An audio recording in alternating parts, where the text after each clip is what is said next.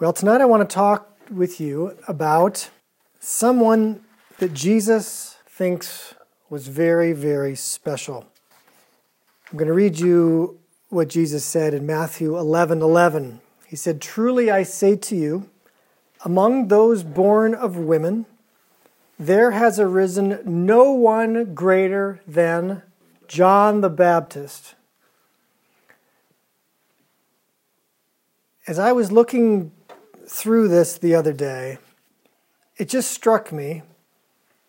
Jesus, at the point in time that he arrives on the earth, he's saying, This is the greatest man who has ever lived.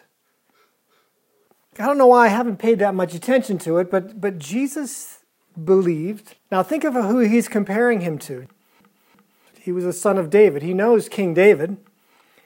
He knows all the prophets Isaiah, Jeremiah, Ezekiel, Daniel. He knows everyone in history, every king, every prophet, every priest, every person who has ever lived. And Jesus is saying, This is the greatest man who has ever lived. So I said to myself, I, I better pay attention. What is it that made him so great? And why does Jesus say he's the greatest man who has ever lived? See if we could come up with a list of why John was so great. I'll start reading in Luke chapter 3, starting in verse 2. During the high priesthood of Annas and Caiaphas, the word of God came to John, the son of Zechariah, in the wilderness. And he went into all the region around the Jordan, proclaiming a baptism of repentance for the forgiveness of sins. As it is written in the book of the words of Isaiah the prophet, the voice of one crying in the wilderness, Prepare the way of the Lord, make his path straight. So at that time, the word of God comes to him. He's in the wilderness. John was born into a priestly family. His father was a priest. He was one of the top echelon of priests, so he actually got to go into the temple itself, which is where he saw an angel. And the angel told him that he and his wife were going to have a child. He and his wife were very old. And he said, basically, How do I know what you're saying is true? And the angel said, You'll know it's true because you're not going to be able to speak until the child is born. And so Zechariah was mute for nine months. When John is born, suddenly he can speak, which makes everyone pay attention, wondering, wow, what is this child going to become? So everyone in the temple is talking about it, among the Levites and the priesthood, and everyone among the people of Judea where they lived. This is an amazing thing that has happened. This elderly couple is having a child. It reminds everyone of someone that happened to before. Anyone remember the father of the faithful? Abraham, thank you. So Abraham and Sarah were old, they were getting up there in years, and they had a miraculous child. They wonder what this child is going to be like. The child grows up. We don't know exactly what happened, but he doesn't become a priest working in the temple. That was what you would expect the son of a priest to become, is a priest working in the temple. When we find him here in Luke chapter 3, he's out in the wilderness. He has left the temple. The Word of God comes to John and essentially tells him what to do. He goes and starts proclaiming a baptism of repentance to have your sins forgiven. It's important to understand why that was such a big deal. If you were living at the time of John, And let's just say you sinned. Maybe some people in the room understand what it is to have a major fall, to do something that's pretty bad. And you feel bad about it, and you want your sin forgiven. You want your sin forgiven. There was only one place to get your sins forgiven that was at the temple. There was only one way to have your sins forgiven that's to take an animal and go to the temple. So there you are. You're humble. You've raised your sheep. It has to be a spotless sheep. It has to be one that without any flaws. And so you take that sheep and you go to the temple. And you, sh- you show up at the temple with your sheep, and you're met by a priest. And you say, Look, I, I, I'd like you to sacrifice this sheep for me so that I can have my sins forgiven. It says, Be glad to help you with that. But that sheep's not going to do. He said, What's wrong with my sheep? I can tell it's not healthy. No, what do you mean it's not healthy? I, I, I raised it. There's nothing wrong with this sheep. I'm a priest. I'm telling you, the sheep's not healthy. You're going to need to buy one of our sheep. Oh, seriously, sir, I, I, I, I, look, you want to buy one of our sheep? I'm busy. You want your sins forgiven? Buy one of our sheep. Oh, okay, all right, I'll, I'll buy one of your sheep. So you go over, and, and uh, there's a, a man selling sheep there, and you say, okay, I, I've got a denarius, I've got a day's wage. I say, oh, we, we don't take we don't take denarius here. You have to go to the money changer first over at the end. Money changer. Yeah, yeah, we, we have to have shekels here. We can't have a, you know, we don't want that Roman money. Well, we'll have to change it. Leave it, leave it at the end. So you go and pay an exorbitant rate to exchange your denarius, which is what everyone's using, to, for shekels so you can buy this sheep. And they say, well, we'll take your sheep and we'll give you a trade in for one that we believe is healthy. Okay, so they, they take advantage of you there. But finally, you have your sheep, and now this guy goes and he sacrifices your lamb, which is actually not the one you brought. He sells yours to someone else. But after you finish the process and he has you lay your hands on the head of the sheep and then he sacrifices the sheep, the sheep dies, and he says, Okay, you can go now. Sins are forgiven and you walk out of there, how are you feeling? Not so good, are you? You went with a humble heart to try to get your sins forgiven, and you just kind of feel ugh, like you've been taken, like you got taken advantage of.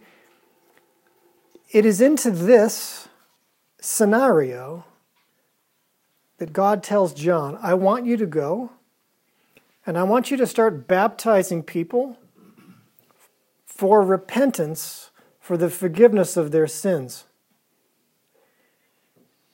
That's not going to go over very well because there's a monopoly down here at the temple. There's only one place to get your sins forgiven.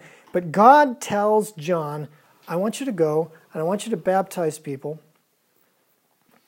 in the river for the forgiveness of their sins. Well, John he does it, and what he finds is that people are very responsive. Because when you go to John, he's having them confess their sins, and then he's baptizing them, or his disciples are baptizing them. And somehow they feel like this man, because he's a righteous man, because he cares, he wants to follow God's law, they don't feel taken advantage of. Is he charging anything? He's not charging anything. And very quickly, more and more people keep coming to John. Huge crowds are coming to John to be baptized by him. And I want to read now a little bit about what John was like starting in Matthew chapter 3. You have to skip around a bit to piece this puzzle together about John. Matthew chapter 3. In those days, John the Baptist came preaching in the wilderness of Judea. Repent, for the kingdom of heaven is at hand. For this is he who was spoken of by the prophet Isaiah when he said, The voice of one crying in the wilderness, Prepare the way of the Lord, make the way straight. Now John wore a garment of camel's hair and a leather belt around his waist, and his food was locusts and wild honey. Then Jerusalem and all Judea and all the region about the Jordan were going out to him, and they were baptized by him in the river Jordan, confessing their sins. Now you would imagine that before long, this next verse is going to happen. But when he saw many of the Pharisees and Sadducees coming to his baptism, he said to them, You brood of vipers, who warned you to flee from the wrath to come? It's interesting that Jesus also uses that term to describe the administration in Jerusalem. In fact, when Jesus is at the temple, he says, my house should be a house of prayer. You have made it a den of thieves.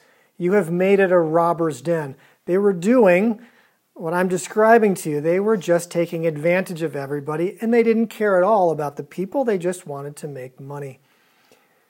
So John calls them a brood of vipers. Let's just think about that. What is a brood of vipers? It's a nest. A brood means actually children, sons of serpents, poisonous serpents, you are a brood of vipers.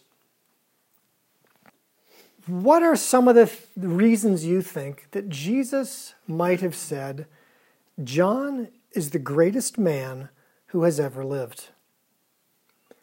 What are some things about John that we just have discovered? He, he is a very righteous man. By the way, the reason John was able to do this forgiveness of sins was because he was a priest. Remember, I told you he was born of a priestly family, but he left the temple. He left that administration. Probably we can understand why. He was saying, Look, you guys are crooks. It's nothing but corruption.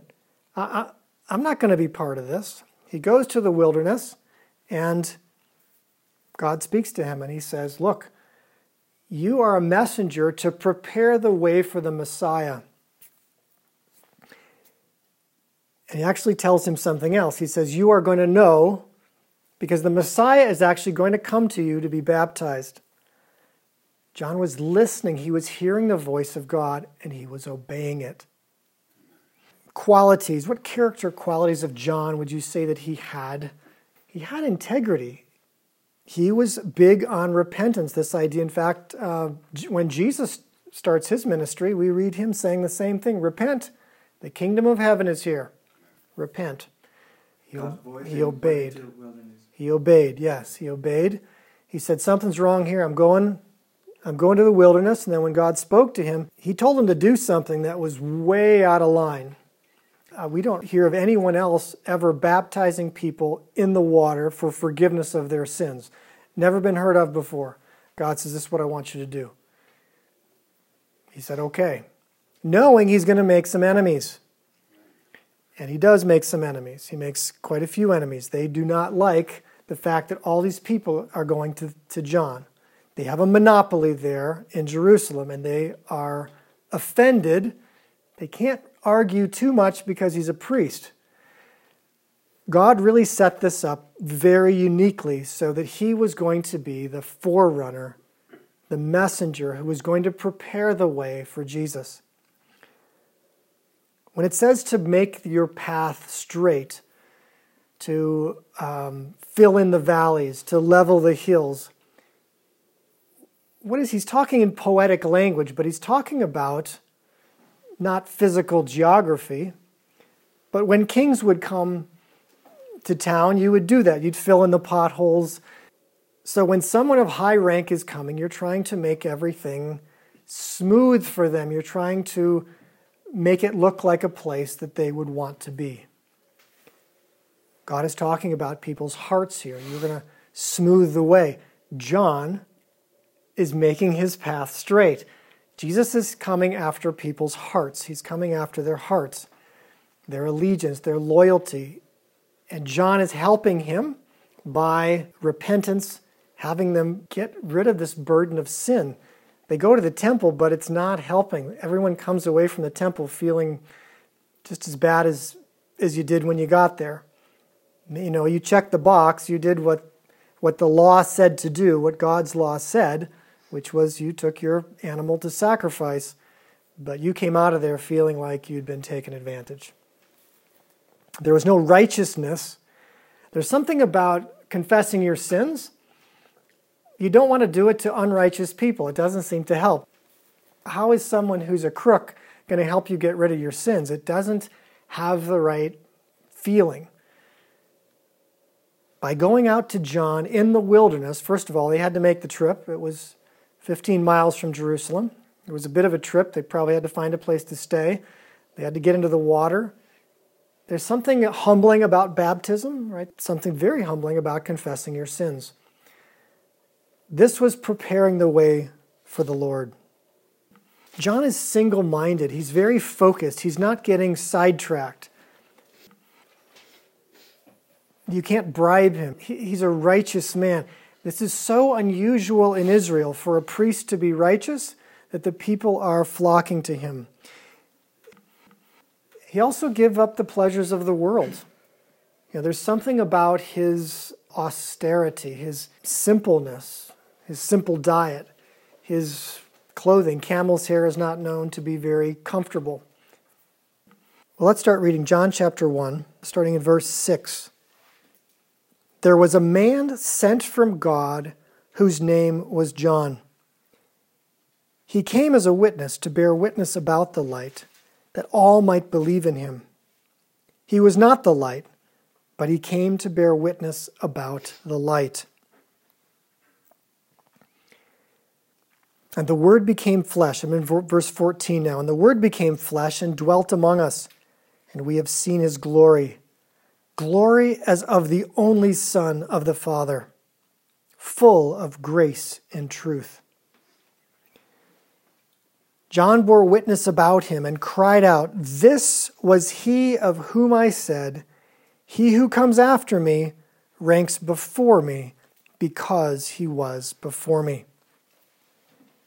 Verse 19, and this is the testimony of John. When the Jews sent priests and Levites from Jerusalem to ask him, Who are you? He confessed and did not deny, but confessed, I'm not the Christ. And they asked him, What then? Are you Elijah? He said, I am not.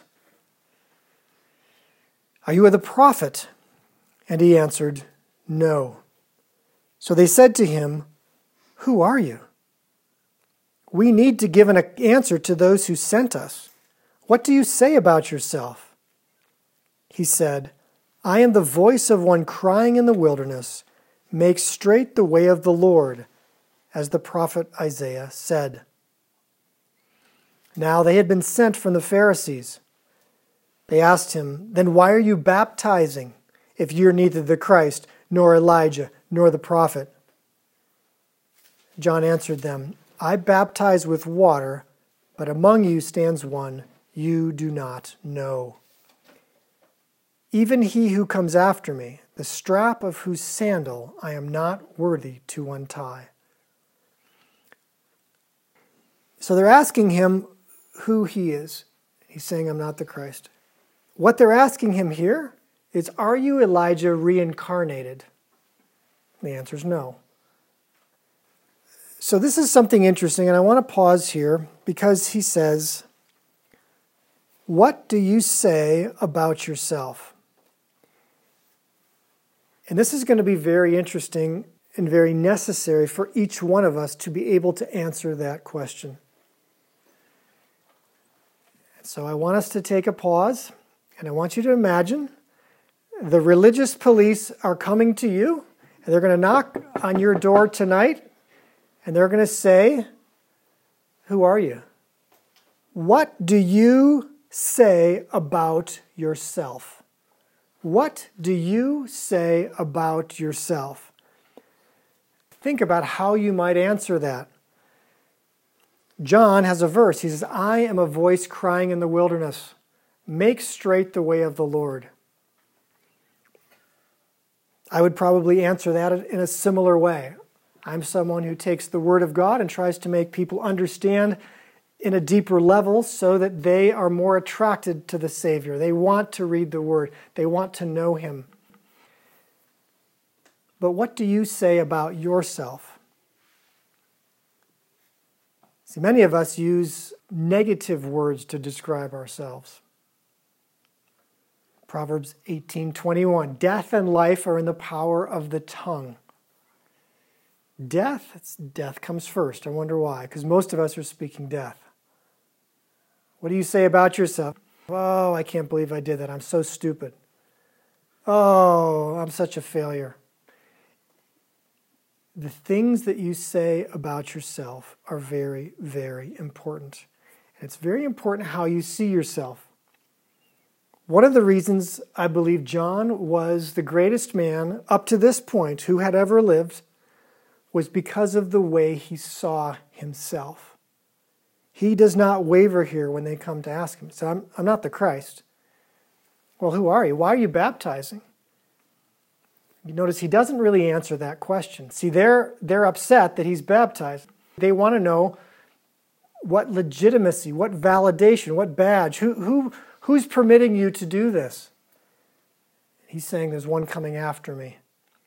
This is my role. I am one crying in the wilderness, make straight the way of the Lord. So let's pause and take a few minutes and think about what do I say about myself? When they, if they would come to ask me tonight, what do you say about yourself? Can I have an answer like John the Baptist has? What is my calling? What do I say? And It can be general, it can be specific, but I want you to take some time now and think about that.